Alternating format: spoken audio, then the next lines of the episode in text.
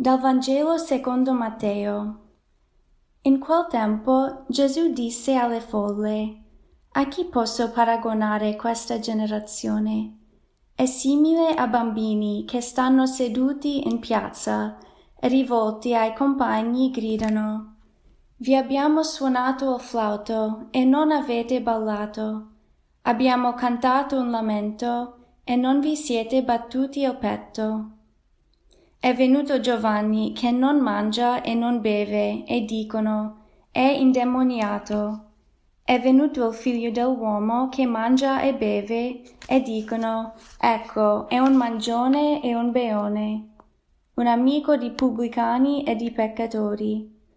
Ma la sapienza è stata riconosciuta giusta per le opere che essa compie.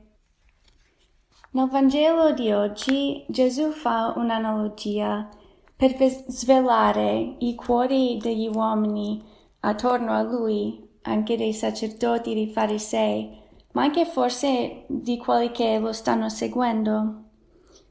Quello che vediamo è in questa analogia, lui parla di questi bambini che all'inizio suonano il flauto, ma questi altri bambini non rispondono a questa gioia. E poi quando uh, i bambini fanno un lamento, di nuovo questi bambini non rispondono con tristezza.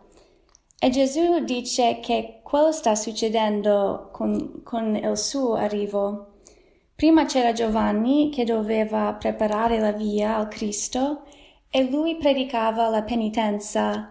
Persone venivano da lui per confessare i peccati, per essere battezzati per la conversione però c'erano alcuni che erano contro Giovanni. E invece, quando Gesù viene, lui porta la misericordia, la gioia, lui è visto come lo sposo. E poi queste stesse persone di nuovo vanno contro Gesù e non vogliono entrare in questa gioia. Perché reagiscono così? Io credo che c'è tanto orgoglio dentro queste persone non vogliono ammettere che forse il loro pensiero, la loro idea, i loro modi di fare sono sbagliati. Quindi non vogliono la penitenza che Giovanni sta portando, non vogliono cambiare la loro vita, ammettere che forse hanno sbagliato o hanno torto. Invece quando viene Gesù, lui che porta una lieta notizia, sempre quell'orgoglio, forse non vogliono ammettere che lui abbia un messaggio di salvezza, Voglio, vogliono pensare che già la loro vita loro stanno già facendo bene, non c'è bisogno di aggiungere un'altra cosa. Oppure non vogliono che l'attenzione va a Gesù perché lui attira tante persone e quindi loro forse non sentono più al centro, al centro del mondo, vogliono ricevere lode, invece c'è Gesù che sta ricevendo tutta questa lode. E quindi per noi è anche un, es- un esame di coscienza, guardare il nostro cuore, com'è che noi stiamo reagendo a persone che, che forse hanno qualcosa di triste che vogliono condividere. Noi siamo aperte a, a ricevere queste persone e piangere con loro oppure persone che stanno vivendo un momento di gioia. Non so, non so, se noi stiamo vivendo momenti di gioia o di tristezza, ma siamo aperte anche a, ad accogliere quello che stanno vivendo gli altri, anche se noi non lo sentiamo in quel momento. Quello diventa un'apertura per incontrare le persone. Mi fa pensare all'enciclica che Uh, Papa Francesco recentemente ha, ha, fatto Fratelli Tutti.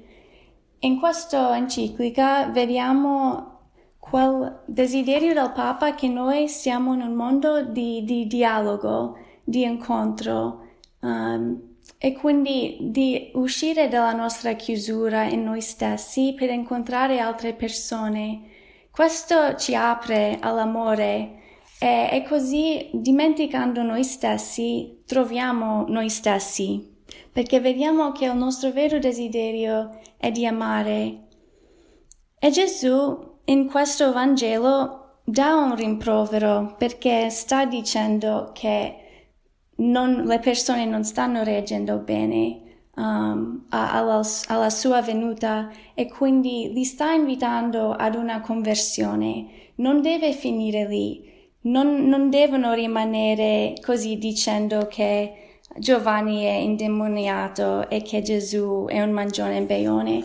Forse troviamo in noi stessi a volte questi atteggiamenti nel vita, nella nostra vita comunitaria, nella vita familiare, nel mondo del lavoro, della politica, che abbiamo alcune chiusure e, e pensiamo che abbiamo ragione. Invece cerchiamo di entrare in una, un atteggiamento di dialogo e di ascolto. E quindi il proposito che offro per oggi è, è proprio quello di cercare oggi in particolare uh, ma poi anche andando avanti questo atteggiamento di ascolto. Quindi quando incontro le persone di, di dare sì, questo ascolto um, e forse lasciare che l'altro parli più che io parlo. eh, a volte dobbiamo anche, dobbiamo anche parlare, uh, però vediamo un po' quanto riusciamo a veramente ascoltare quello che dice l'altro.